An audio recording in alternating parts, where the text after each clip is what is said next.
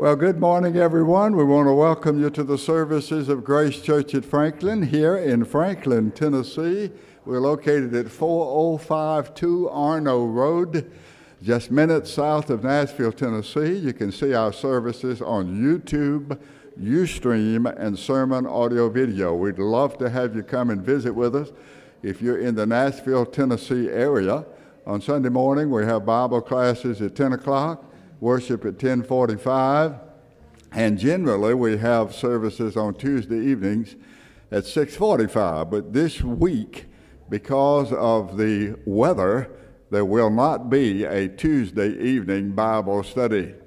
We're expecting very very cold temperatures perhaps some precipitation and uh, so we're not going to hazard anyone getting hurt.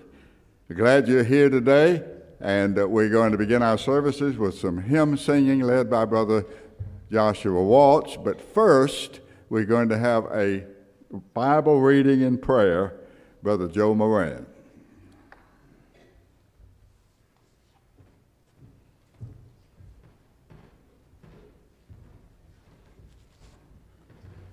Good morning. You know, in the scriptures, we find and can receive much instruction, encouragement, and uh, wanted to read Psalm 100 and uh, to help us guide guide us what we need to do today and every day. Make a joyful shout to the Lord, all you lands. Serve the Lord with gladness. Come before his presence with singing. Know that the Lord, He is God. It is He who has made us and not we ourselves. We are His people and the sheep of His pasture. Enter His gates with thanksgiving and His courts with praise. Be thankful to Him and bless His name. For the Lord is good, His mercy is everlasting, and His truth endures to all generations. Let us pray. Our most gracious Heavenly Father, we thank you for this time and this place that we might come together as, as, your people, as the sheep of your pasture, to praise you, to honor you, to glorify you. For all, all honor and glory is yours. Lord, just be with, with us this day. Bless our worship service. Bless the teaching and preaching of your word. May we carry it with us throughout uh, the rest of the day and, and this week, Lord, each and every day that we might look to you and call upon you to seek your forgiveness and your guidance and your instruction. Be with us this day. In Christ's name we pray. Amen. Amen.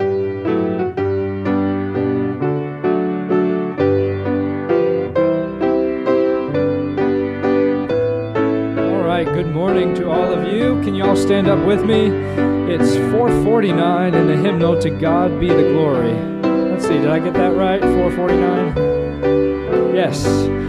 To God be the glory, great things he hath done. So loved he the world that he gave us his Son, who yielded his life and atonement for sin and open the life gate that all may go in.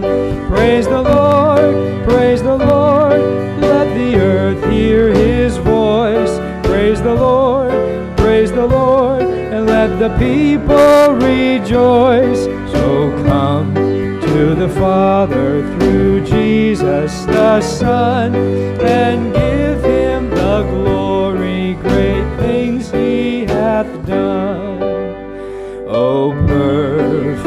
redemption, the purchase of blood. To every believer, the promise of God, the vilest offender who truly believes that moment from Jesus a pardon receives. Praise the Lord,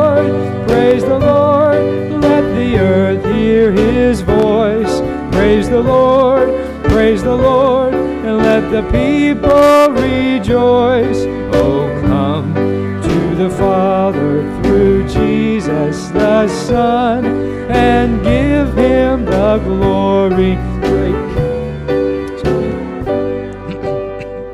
Great things he hath taught us, great things he hath done, and great our rejoicing through Jesus the Son. But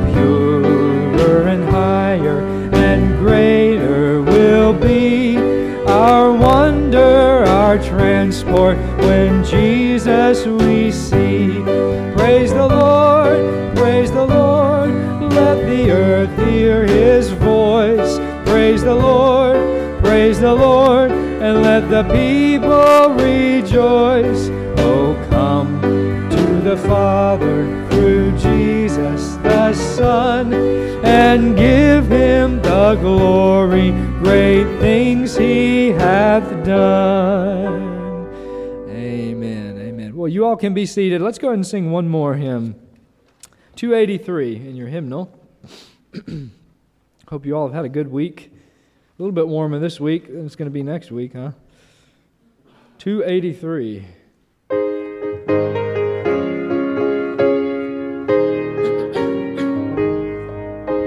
Oh, how sweet the glorious message simple faith may claim.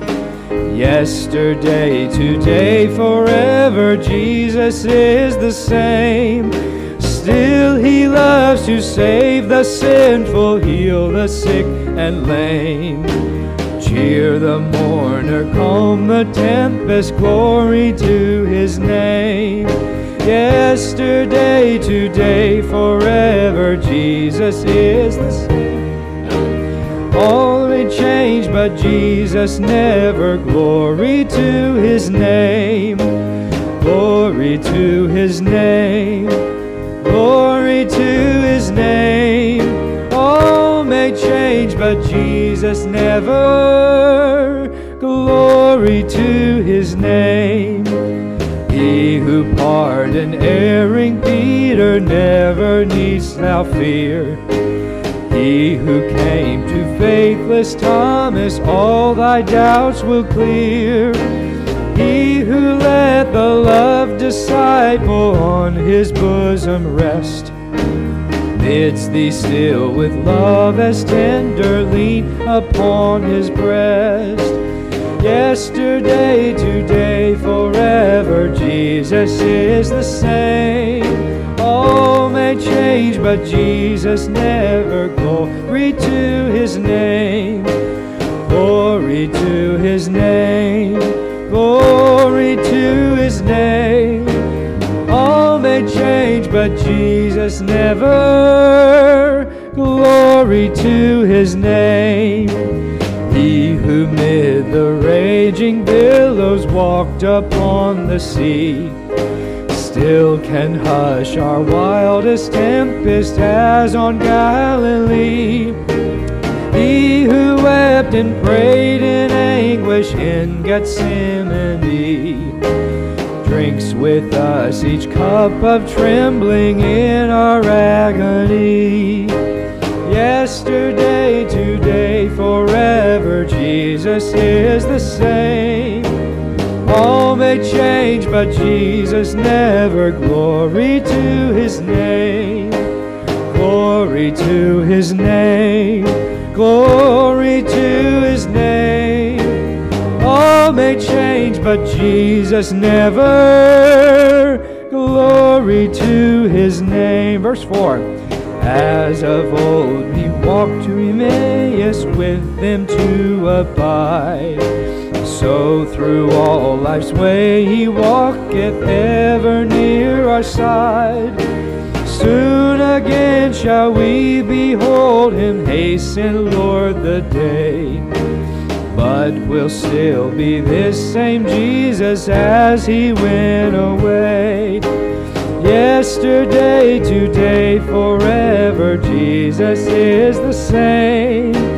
All may change, but Jesus never. Glory to his name. Glory to his name. Glory to his name. All may change, but Jesus never.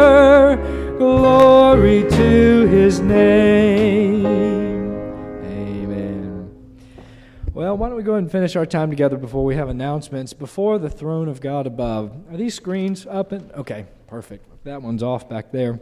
I may have to look over here. Before the throne of God above.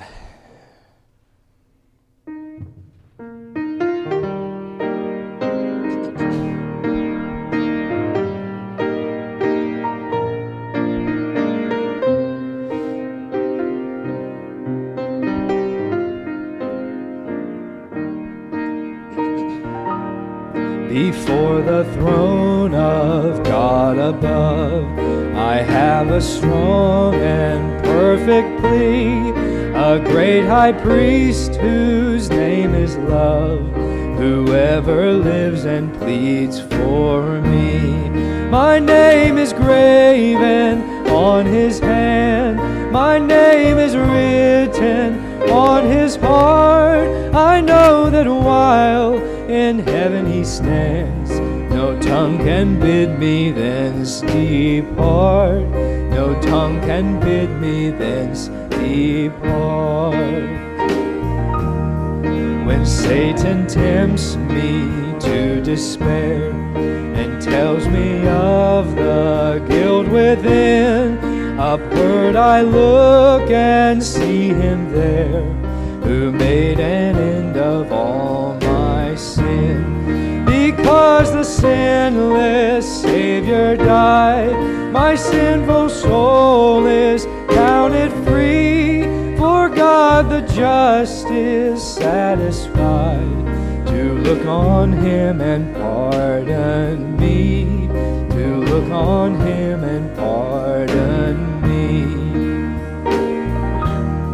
Behold him there, the risen Lamb, my perfect, spotless righteousness, the great unchangeable I am, the King of glory and of grace. One with himself I cannot die. My soul is purchased by his blood. My life is hid with Christ on high, with Christ my Savior and my God, Christ my Savior and my God. One with himself I cannot die. My soul is purchased by his blood. My life is hid with Christ on high, with Christ my Savior and my God, with Christ my Savior and my God, with Christ my Savior and my God. Amen. What kind of blessed assurance is that, right? One with himself, I cannot die. Not able to. All right, let's have some announcements.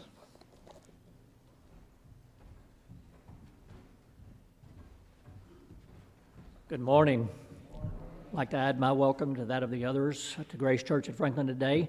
And this is an opportunity where we'll take a moment to mention a few prayer requests that we have.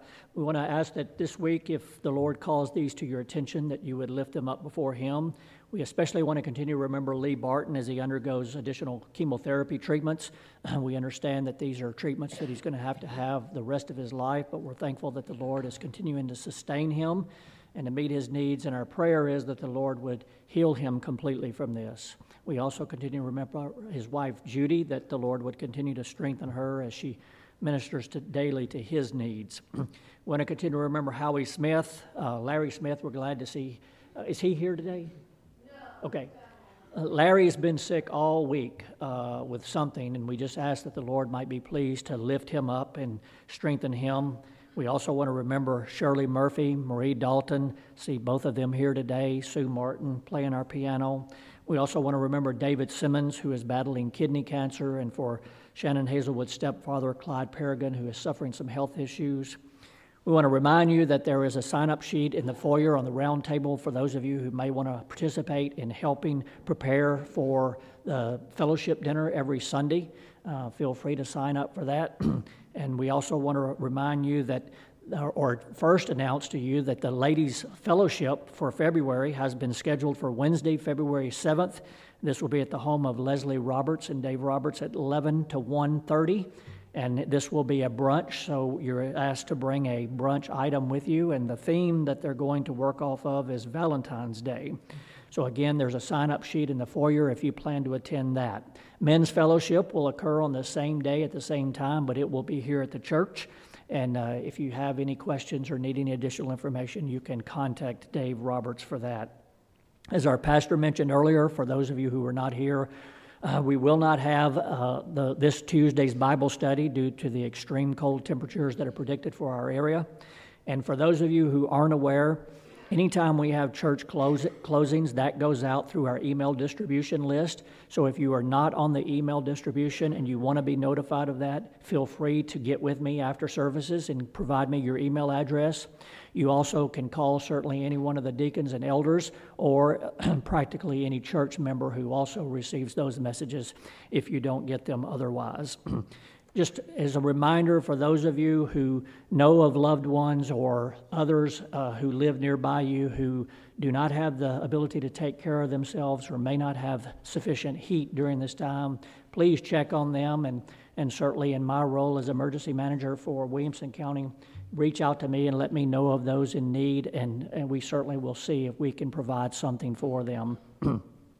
Finally, uh, if you'd like to support the ministry of Grace Church, there is a sign up sheet located, uh, or I'm sorry, there's an offering box in the foyer on the round table that you can uh, put your tithes and offerings. And of course, always pray that the Lord might give wisdom to uh, the elders and deacons of the church as we use those funds for the ministry of the gospel. Any other announcements that need to be made, Becky?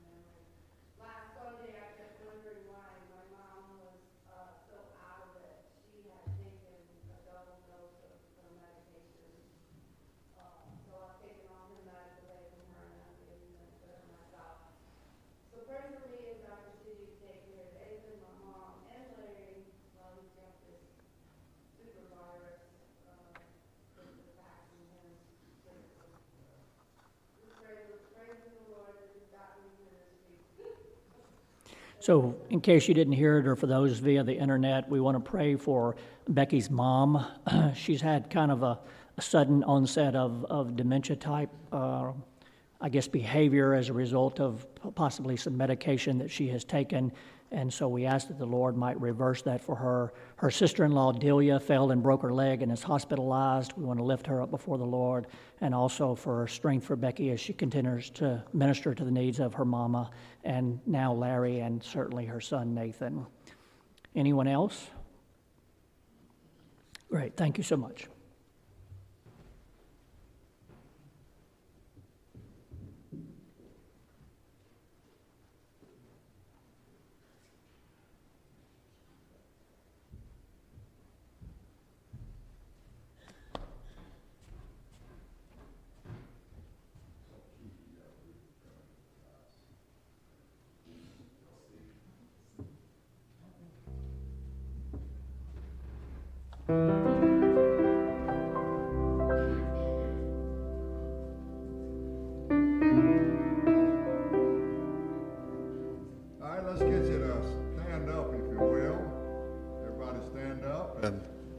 Is this microphone on? I don't think it is, but we'll get it on here.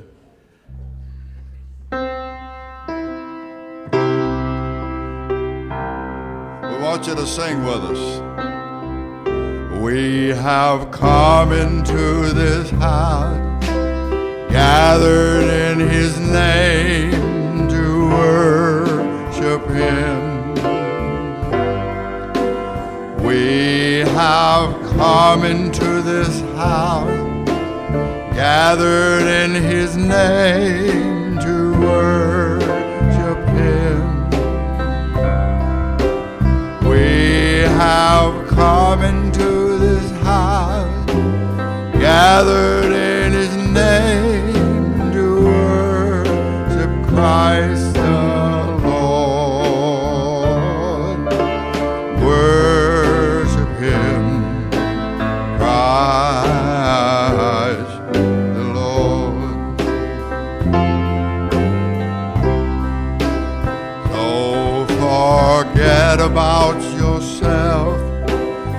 concentrate on Him and worship Him. So forget about yourself, concentrate on Him and worship Him. So forget about yourself, concentrate on Him and worship Christ the Lord.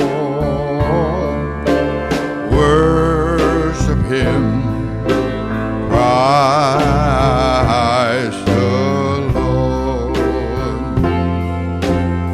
Lift up holy faith.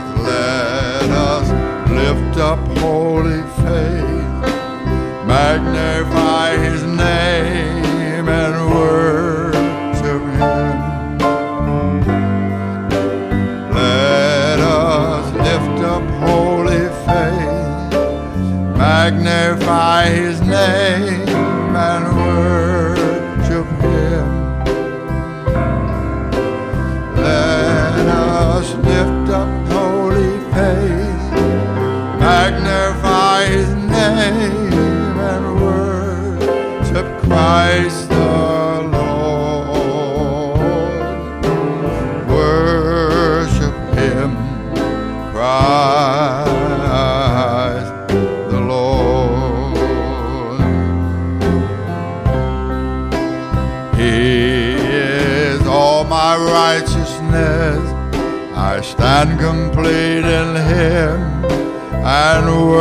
worship Him.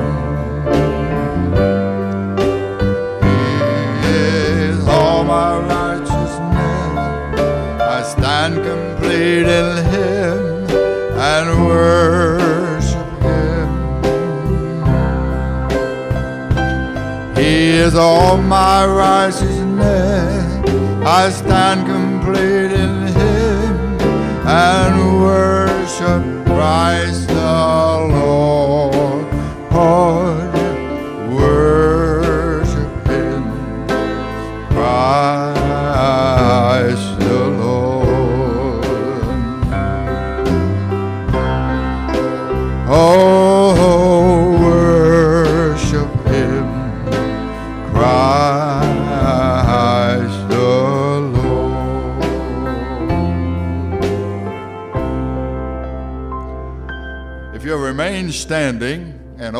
your Bibles to the book of Ecclesiastes, chapter 3, chapter 3.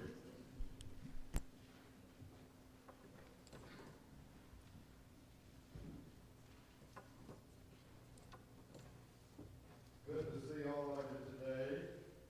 And uh, want you to be very, very careful during this cold weather. Right now it's not too bad, but if we have any precipitation, if we have any rain and all of that, it's going to ice over and it can be very, very dangerous. Please be very careful. And I want to reiterate what Brother Todd said. Let us have your email, and we'll keep you posted not only on uh, when we don't have worship, which is very rare, but also we'll let you know about when people are sick and other announcements that we need, uh, need you would need to know about. Now, if you can find right in the middle of your Bible is the book of Psalms, And just past Psalms is Proverbs, and just past Proverbs is Ecclesiastes. Psalm written by David, Proverbs and Ecclesiastes written by Solomon. We're going to read the scripture, then we're going to ask the Lord to help us as we study and uh, learn, and then I'll teach. Chapter 3, a very familiar passage. In fact, a group called the Byrds made a hymn, made a song, had a hit based on Solomon's words here. To everything there is a season and a time to every purpose under heaven a time to be born and a time to die, a time to plant and a time to pluck up that which is planted, a time to kill and a time to heal, a time to break down and a time to build up, a time to weep and a time to laugh, a time to mourn and a time to dance, a time to cast away stones and a time to gather stones together a time to embrace and a time to refrain from embracing, a time to get and a time to lose, a time to keep and a time to cast away, a time to rend or tear, and a time to sow, a time to keep silence and a time to speak, a time to love and a time to hate, a time of war and a time of peace. May the Lord add his blessings to the reading of his word. Let the people of God say, Praise the Lord. Let's sing our little song as we appeal to the Lord to help us. Father, I stretch my hand to thee. No other help I know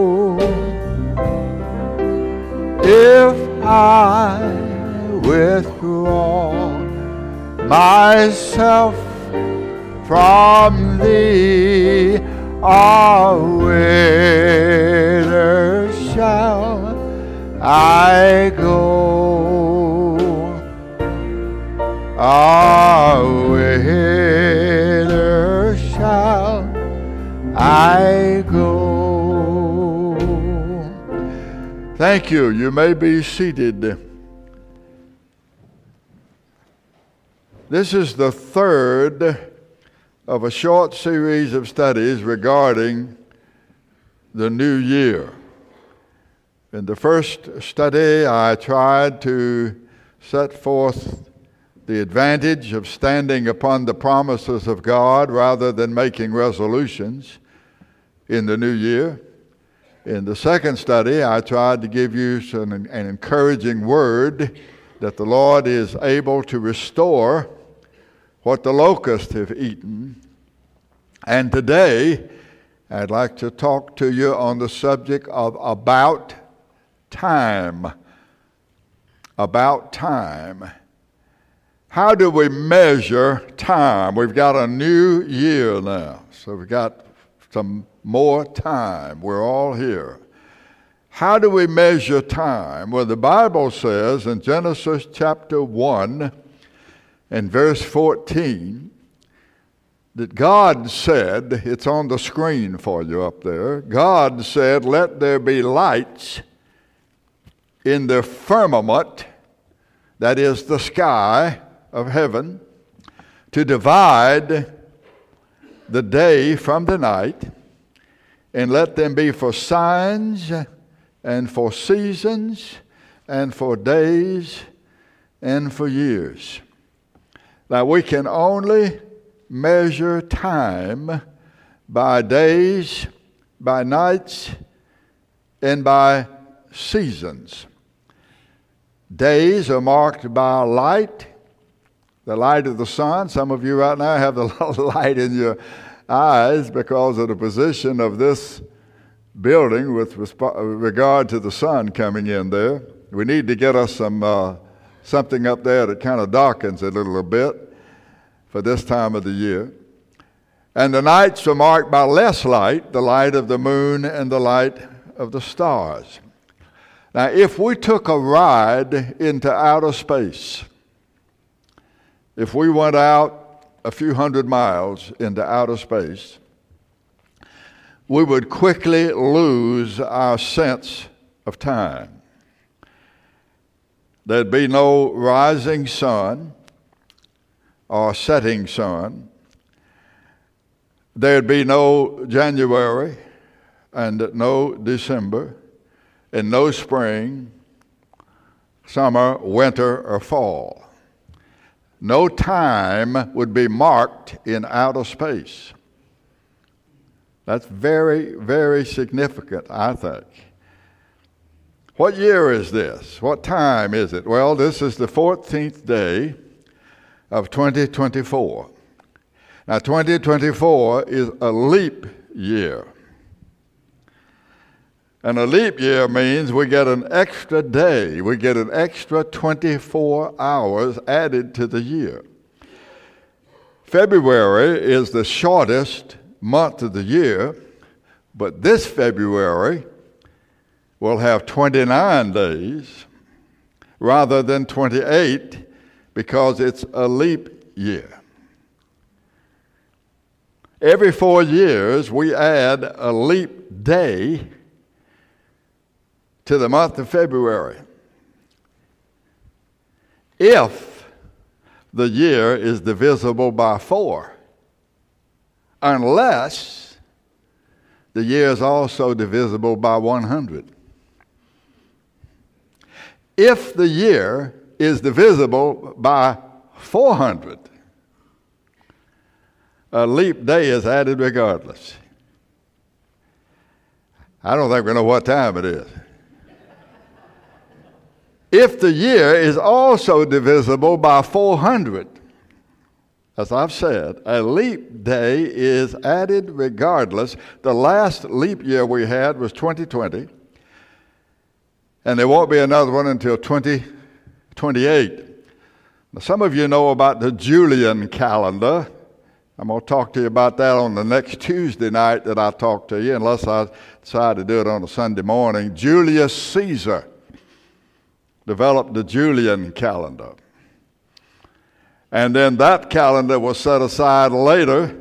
The Julian calendar was developed by Julius Caesar because he was so impressed with the solar calendar of Egypt. See, up till that time, Rome observed a lunar calendar. That is, they went by the moon. But a solar calendar, you go by the sun. So Julius Caesar got together uh, with his uh, scientists and they created a calendar, which ever since has been called the Julian calendar. But then in the 1500s, the Pope, because he wanted to have the time now called Easter, he wanted to have that in March. He changed the calendar again, and that's called the Gregorian calendar after Pope Gregory. Did you know that today in Ethiopia, the year is 2016? Not 2024? Because they never adopted the Gregorian calendar, the calendar that was set forth by Pope Gregory. Now, babies, is anybody here born on February 29th? Okay, babies born on February the 29th, that leap day in that leap year, they can only celebrate their real birthdays every four years. Otherwise, on regular years, they usually celebrate it on February the 28th or March the 1st. Now, a person that's born on February the 29th, when they come of age, they cannot get a driver's license, drink alcohol, or sign up for the military until March 1st, unless it's a leap year. Believe me, in my research, I found it's a lot more complicated to know what time it is than we might think, and I hope to expose you to this. What is time? Well, according to the American Heritage Dictionary, and I think we're going to have this on the board, And I'd like for you to leave that statement up there. I want all of you to look at that, and I'm going to try to digest it for you. I'm going to try to explain it, break it down. Time is a non spatial. If you're from Tennessee, you know how to say spatial. That's a spatial guy there. He's a real spatial fella. But this is spelled a little different. This is not S P E C I A L. This is having to do with space. A non spatial continuum in which events occur in irreversible succession from the past through the present to the future. And the second definition, an interval separating two points on this continuum. Now just leave that up there for a minute. Now look at that. Here's what it says. It says time does not require space to exist, it is non spatial. Secondly, it says it's a non spatial continuum, a continuum, something that keeps going. It continues. Thirdly, it says events occurring in time occur in irreversible succession. One thing occurs after another, and these events cannot be reversed or altered. Events that have occurred are designated as past events. Events which are occurring as present events, and events which have not yet occurred designated as future events. Now, the space between two points is measured in time. And that space between two points is called an interval. You see that second definition? An interval separating two points on this continuum. An interval is a period of time between events, between states, between activities, uh, between moments. It's the amount of time between two given times.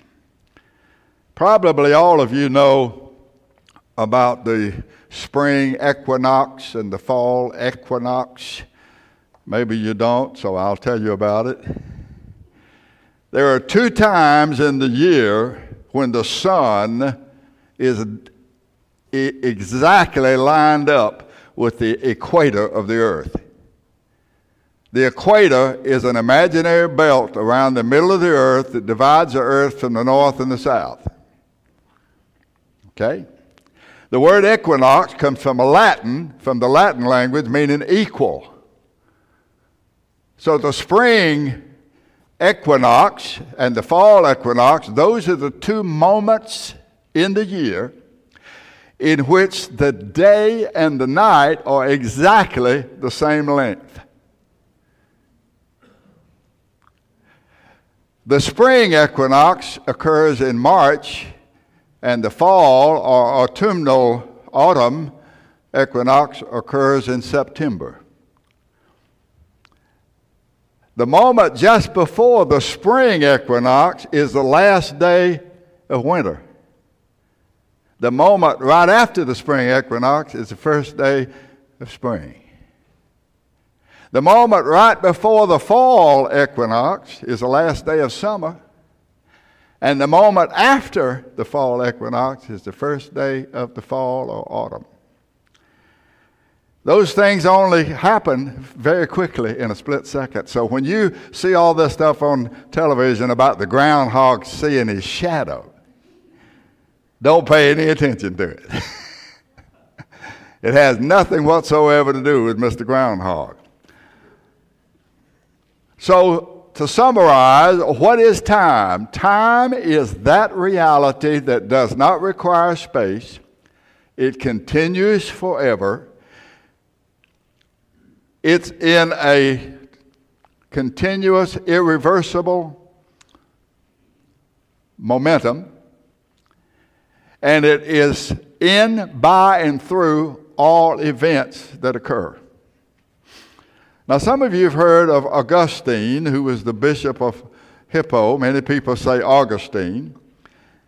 In 354 AD, he was in Africa, Northwest Africa, Algeria, and Africa. I want to read you, and just hang in there with me for a minute now. I'm going somewhere. I want to read you what Augustine or Augustine says. A little excerpt from one of his works called The Confessions, Book 11, chapter 14. Here's what Augustine says about time. He says, Therefore, he's t- acting like he's talking to, to the Lord. He's writing like he's talking to the Lord. It says, Therefore, it is true to say that when you had not created anything, time did not exist because you created time. And there is no time which exists eternally with you because you never change. And time necessitates change. If time never changed, it would not be time. What then is time? I know perfectly well what it is, so long as no one asks me. But as soon as I am asked what it is, and I try to explain, I am nonplussed, an old way of saying I'm at a loss for words. However, I can say with confidence that if nothing passed, there would be no past time. If nothing were going to happen, happen, there'd be no future time, and if nothing were, there would be no present time. So, with these three divisions of time, Augustine says, how can two of them, the past and the future, be when these three divisions of time, when the past is no longer is, and the future is not yet here? As for the present, if it were always present and never moved on to become the past, it would not be time but eternity. Therefore, if the present is time only because of the fact that it moves on to become the past, how can we say that even the present is when the reason why it is is that it is not to be? In other words, we cannot properly say that time exists except because of its impending state of non existence. Now, what kind of statement is that? What he's saying is, we don't know what time is. What time is it? If I ask you, what time is it? By the time you respond to the question, that time that I ask you about has already passed, and it's another time it's another point in time. Remember, time is non spatial, doesn't require space, it's continuous, it's an irreversible succession of events and states and activities and moments. So when Augustine said he knew perfectly well what time it is, so long as nobody asked him, he was underscoring a certain fact of life. I want you to look in Ecclesiastes chapter 3. And Solomon knew about this as well. Ecclesiastes chapter 3, verse 11. He has made everything beautiful in his time. Also, he has set the world in their heart, in man's heart, human beings, the heart of human beings, so that no man can find out the work that God makes from the beginning to the end. Now, he says the God of creation made everything, including time. He created time. He says everything he made is very good, it's beautiful. He says that he has put a sense of time or eternity, some translations say, in our hearts. We are conscious of time. We can't do anything without being conscious of time. It takes time to find out what time it is. And he says that no man can find out the work that the Lord has made from the beginning to the end. That is, the world and everything in it cannot be figured out. It can only be experienced and enjoyed as a gift from our Heavenly Father. Now look at verses 14 and 15. Ecclesiastes chapter 3, verse 14. I know that whatsoever God does, whatever God does, it shall be forever. Nothing can be put to it, nothing can be taken from it. And God does it that men should fear before Him. Whatever the Lord does, he says, will last forever. He says man can't add anything to the works of God, and man can't take anything away from the works of God. And he says one purpose behind this mystery in life is to teach man reverence for God. Now, words like these tell us that the Lord has set up things in the way He has to teach us to look to Him, to seek Him, to walk reverently before Him. We are to understand that whatever we experience is not new to the sons and daughters of men. It has already been and it has been experienced by others. Look at verse 9. Ecclesiastes chapter 3, verse 9. The thing that hath been is that which shall be. He says. I'm sorry. Ecclesiastes chapter 1. Go back a couple of chapters.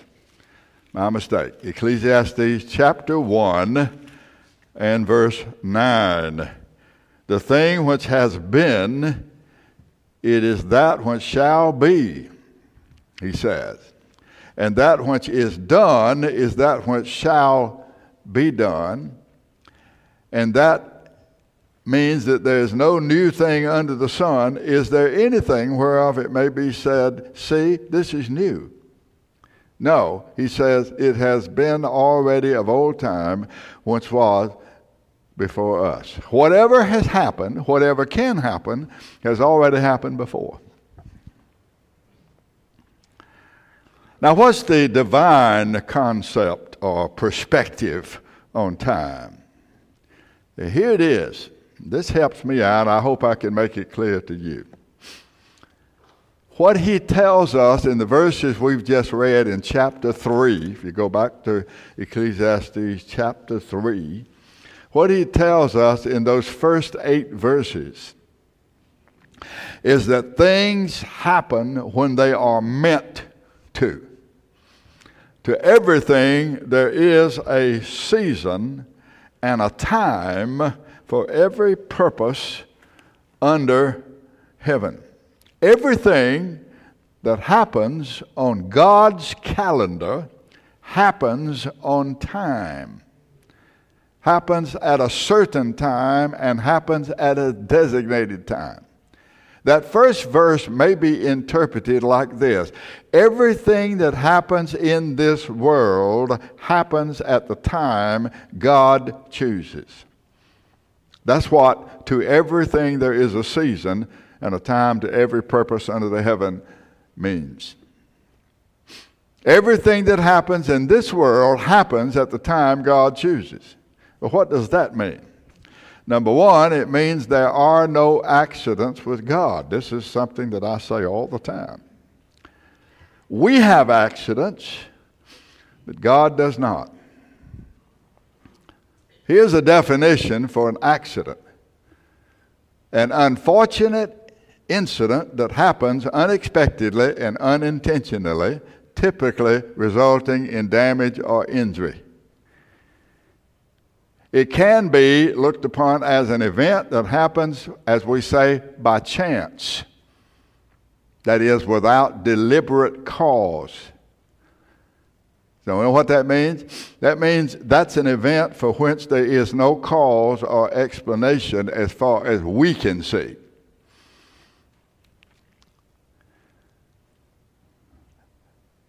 Perhaps in a court of law, it would be said an event for which there is no known cause or explanation. Now, the Bible does allow for what we call human accidents. For example, Deuteronomy chapter 19, verse 5, you got an illustration of two men chopping wood, and the head of one man's axe comes off and hits another man and kills him.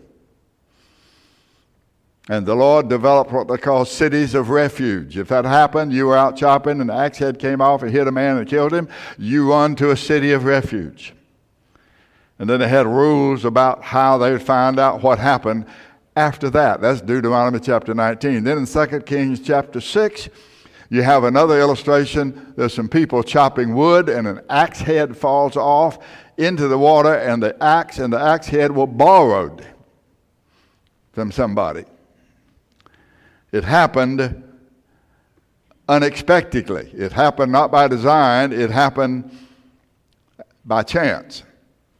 In Deuteronomy chapter 22, he tells us if you happen, the word there is kara, it's a Hebrew word, it means unexpectedly. If you happen upon a mother bird in a nest sitting upon her young or upon her eggs, you are not permitted to take the mother and the young. If you happen upon that. Then in 1 Samuel chapter 6, the Philistines had been plagued with diseases, and they were trying to find out if it happened by chance or if the God of Israel had something to do with it. You'll have to read it. Very interesting. 1 Samuel chapter 6. And this is what they said. They said, if it was a chance did God do this to us? Or if it was a chance that happened to us. And they use the word there, McKay, which means an event with no known cause. Now, Solomon says that talent and strength and wisdom and riches, if you're in Ecclesiastes again, let's look at Ecclesiastes chapter 9. Ecclesiastes chapter 9. He says that talent, strength, wisdom, and riches do not guarantee success. Let me read this to you Ecclesiastes chapter 9, verse 11. This is what the King James Version says. I returned and I saw under the sun, that is, life in this world, I saw under the sun that the race is not to the swift, nor the battle to the strong nor bread to the wise, nor riches to men of understanding, nor yet favor of men of skill, but time and chance happens to them all. Things happen that you didn't plan for. Things happen that you didn't intentionally do. But there is a cause. In Luke's Gospel, chapter 10, the Lord Jesus Christ told the story of a good Samaritan. And he says a man was going from Jerusalem to Jericho, and he was robbed, and he was beaten, and he was left for dead. And then Jesus said this He said, By chance, there came a certain priest that way. And when he saw that man that was wounded and almost dead, he passed by on the other side. He didn't stop and help him. But he said that happened by chance.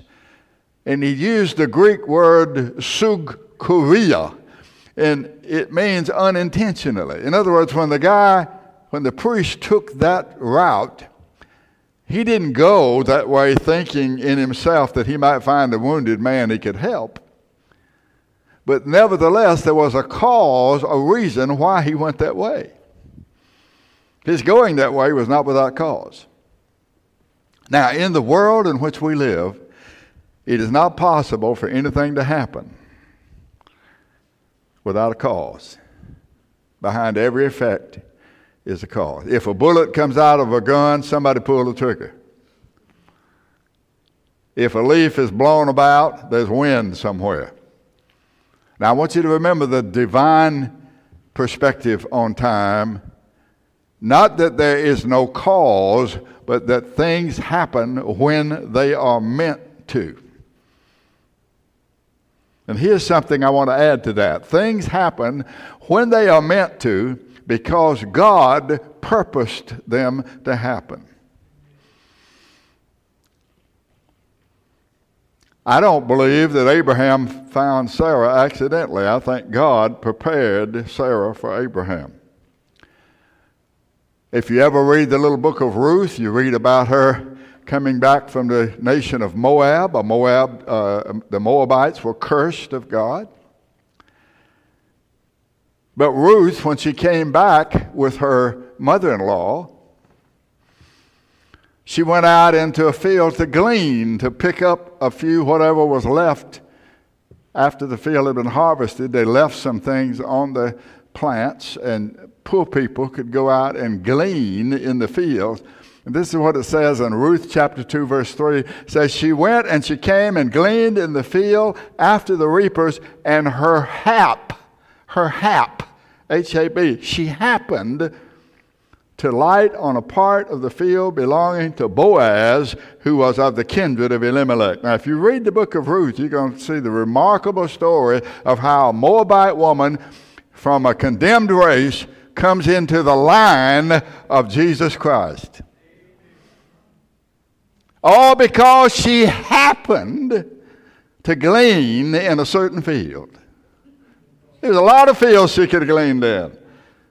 But she gleaned in a certain field because God was behind it. And He put her in that field.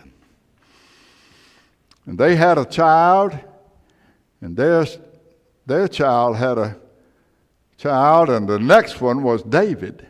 David, who's in the line of the Messiah. And the Son of God, the Messiah, is called the Son of David in Matthew chapter 1, verse 1. Why did Ruth happen to glean in that field of Boaz? Divine providence guided her. What about in Luke chapter 2? Why did Caesar Augustus call for a tax? You know what happened when he called for a tax? Everybody had to go back to their home base to pay their taxes. So there was a little fellow named Joseph, and he was engaged to a woman named Mary and she was pregnant with a son that wasn't Joseph's son. And she told him, God has chosen me to bring the Messiah into the world. And the Lord came to him and told him the same thing Joseph, thou son of David, fear not to take unto thee Mary thy wife, for that which is conceived in her is of the Holy Spirit, and she shall bring forth a son, and thou shalt call his name Jesus, for he shall save his people from their sins. Where does the Messiah have to be born according to the prophets? He has to be born in Bethlehem. Beth, Beth means house. Lehem means bread. The bread from heaven has to be born in the house of bread. He can't be born down the road he can't be born over here. He has to be born in Bethlehem. After two years after he was born, when the wise men came, I think we got all three of the wise men here this morning that we had when we had that little play. When Jesus was about two years old, the wise men came. And they came seeking him who was born king of the Jews. And they went into the city and turned it upside down, and pretty soon the, the noise reached a very mean man who was the head of that whole area. And uh, his name was Herod. And he told those wise men a lie. He said, Now, when you find that baby, come back and let me know because I want to come worship him too. Now, if you look at the history of Herod, you would see he killed everybody in his family to make sure that none of them could kick him off the throne. And he would have killed the Lord Jesus. But they were warned, Mary and Joseph were warned later to go down into Egypt. Well, I'm getting ahead of myself. So this fella calls for a tax which means that Joseph and Mary have to go back to his home base to pay their taxes. And where do you think Joseph is from? He's from Bethlehem. So they go all the way to Bethlehem. She's riding on a donkey, which would have, should have called a miscarriage, except for the sovereign grace of God preserving her womb. And when they got to Bethlehem, they couldn't find a, a hotel or a motel. They ended up in a, a stall and the Lord Jesus Christ came into the world in Bethlehem, born of a virgin, just exactly like the prophets had said hundreds of years before.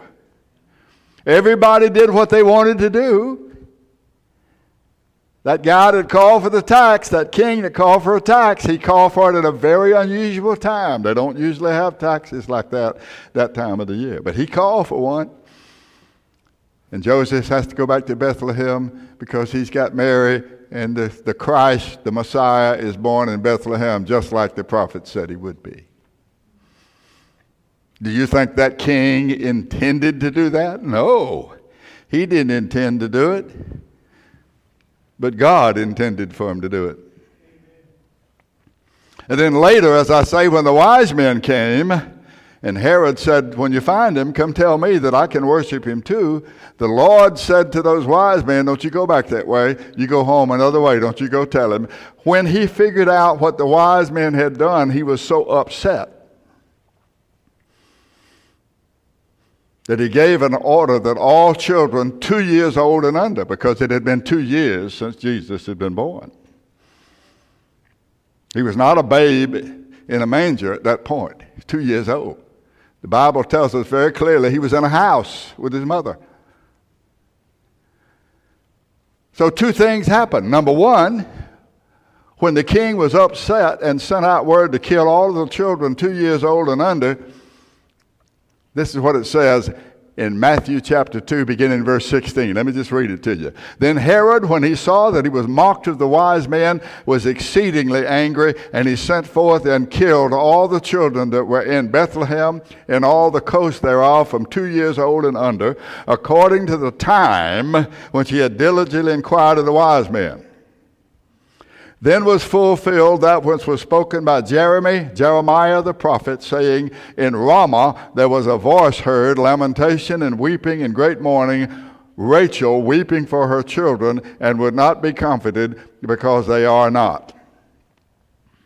So, what happened to Joseph and Mary? God said, Look, you pick up and you go down into Egypt, and you stay down into Egypt until I bring you back to Israel that it might be fulfilled which was written by the prophets out of Egypt have I called my son. You see, they took Jesus down into Egypt, and then after a time when Herod was dead, they brought him back, and that fulfilled another passage of Scripture. Why did God purpose these things? Well, this is where the rubber meets the road. He doesn't tell us explicitly, he doesn't tell us in a clear and detailed manner, but he does tell us implicitly, in a way that is not directly expressed. The reasons behind the purposes of God are called a mystery. The word mysterion, mystery, means secret, hidden. The secret things belong unto the Lord our God, those things that are revealed belong to us. Deuteronomy chapter 29, verse 29. When the disciples asked Jesus, Why are you teaching in parables? He said, Because it is given to you to know the mysteries of the kingdom of heaven, but to them it is not given. So, what does all this mean for us? Number one, it means that time is extremely precious. We have a limited time in this world. There's a time, we read in Ecclesiastes chapter 3, there's a time to be born, verse 2, Ecclesiastes 3, verse 2, and there's a time to die. And what that means is, again, from the perspective of the Lord, it means that there is a time that He has determined. That things will happen as He has determined. And yet, and yet, all of us do what we want to do. We do as we want to do. We do as we please. And I'm going to suggest to you in just a moment something that I tell you about here all the time the way to live in time. Time is a gift from our God and Creator. And for each of us, time is limited, it is not eternal. We only have so much time. Time is precious. We're now in a new year. When for us time is no more, we will have entered into an eternal state. We won't be in a place where there's sunsets and sunrises, where the moon and the stars come out, where the sun comes up. We'll be in a place of no time. It may be, I don't know, it may be that we'll find that time is really eternity, experienced by mortals. But I know this time as we know it is marked by the lights of heaven and the rotation of the earth. The second thing this, this says to us, or the third thing, is that time is not a random thing. It is not an accidental thing. But these verses, these eight verses, tell us that time is full of purpose. He says in verse 1 that everything that happens in this world happens at the time God chooses. Many misread these verses. They think that it's telling us there's a time to kill people and there's a time to heal people. No, this is written from the perspective of heaven. There's a time that God has determined, a time that God chooses. The emphasis is not on us, but on the sovereign will of God. He it is, He's the one who has established these times. And He says here that our birth date and our death date are determined by the Lord. Listen to these words from Paul, Romans chapter 14, verse 7 None of us lives to himself, and no man dies to himself. Whether we live, we live unto the Lord. Whether we die, we die unto the Lord. Whether we live, therefore, or die, we are the Lord's. For to this end both Christ both died, rose, and revived, or resurrected, that he might be the Lord of the dead and the living. So, my friend, here's what this means in the fourth place it means you, whoever you are, it means you are no accident. You are here on purpose. You were born, and you were born at a specific time and in a specific place for a specific purpose. And what do you have between birth and death? You have time. How much time have we wasted? What can be done about it? The New Testament tells us we can redeem the time. Ephesians 5:16, Colossians 4:5, you can redeem the time. Let me tell you the best way to pass your time in this world, and it's something that I say all the time and it is to live in faith, to live trusting the Lord. Wherever you are, whatever is going on in your life, whatever time in your life it is, some of us are nearing the end of our time here in this world. Some of us are very new to this world. Some of you are young and you have your life ahead of you. But you're not guaranteed that you're going to live 60 years or 70 years or 80 years or 90 years or 100 years. So, what you do is you live every day, every moment, trusting in the God who made you. When was Christ born? This is what it says. When the fullness of time was come, God sent forth his Son made of a woman and made under the law. When did Christ die? Did he not often say, My time has not yet come? Often they tried to kill him, but they couldn't kill him. They tried to stone him a couple of times. They tried to throw him off of a cliff, but he can't die that way. The Messiah must die on a cross. He must be nailed to a tree, or he's not the Messiah. He not only has to be born in Bethlehem, he has to die at a certain place in Jerusalem and uh, in a certain way. And when he had done everything that he had come to do, what did he say? It is finished. It is finished. He bowed his head and he said, It is finished. Let me say this to you. As it was with our Lord, I believe it is with each of us. We're born on time. We're going to leave this world on time. Some of us are often late for appointments, but you won't be late for that one. Have you ever read in Hebrews chapter 9, verse 27? It is appointed unto men once to die, and after that, the judgment. It is appointed. You have an appointment. I have told this story many times, but I'll tell it again. Read it years ago. One of the best illustrations that stays on my mind about a man that was over in Arabia. And he was in a market. And he was shopping. He was a wealthy man. He was shopping and buying things and he had some servants with him. And they would pick up what he said he wanted to buy. Money was no problem. And suddenly he looked down to the end of the market, and there was a man down there all dressed in black. He couldn't see his face, but something told him that that was death. He immediately left his servants he ran the other way. He went down to where they rented out Arabian stallions. He bought the fastest horse he could find. He got on it and he took off for Baghdad as hard as he could ride. A few minutes later, that fellow that was in black came up to the the proprietor that had sold this wealthy man some things, and he said, Where is he going? He said, Well, he's going to Baghdad. He said, That's good. I got an appointment with him tomorrow at 1.30. You, you can't outrun death.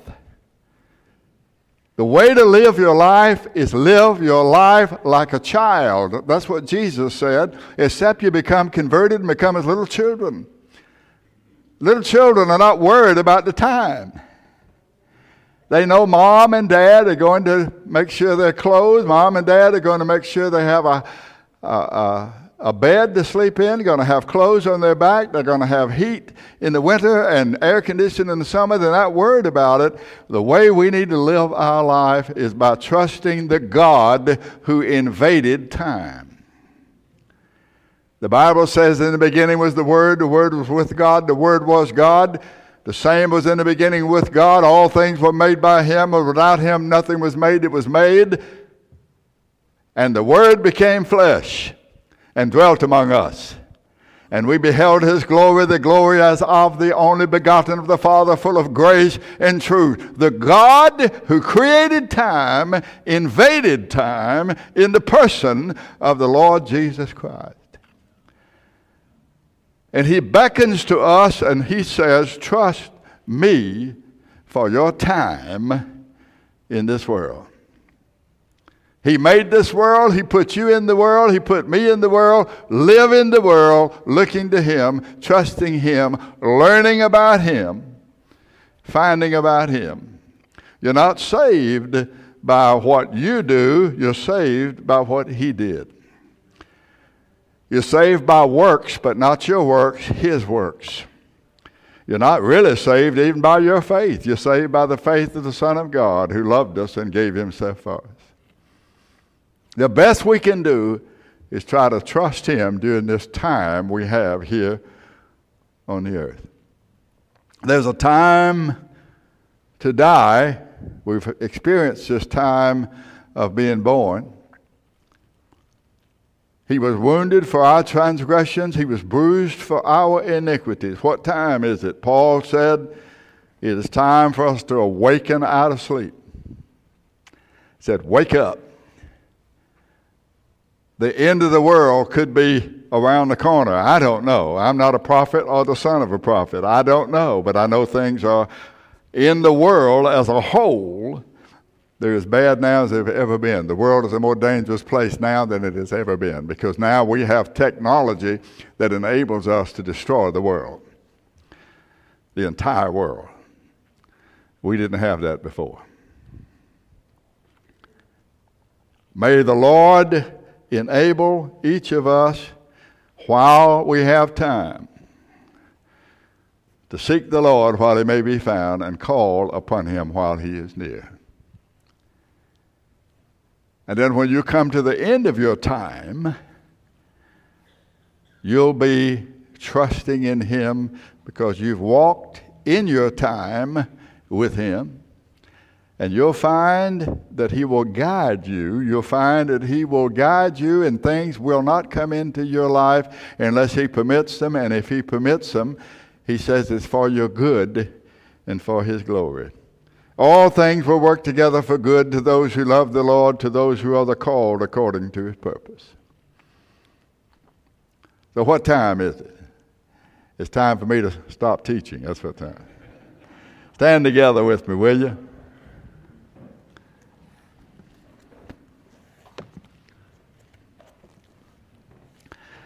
Father in heaven, we call upon you in the name of the Lord Jesus Christ, who loved us, who gave himself for us,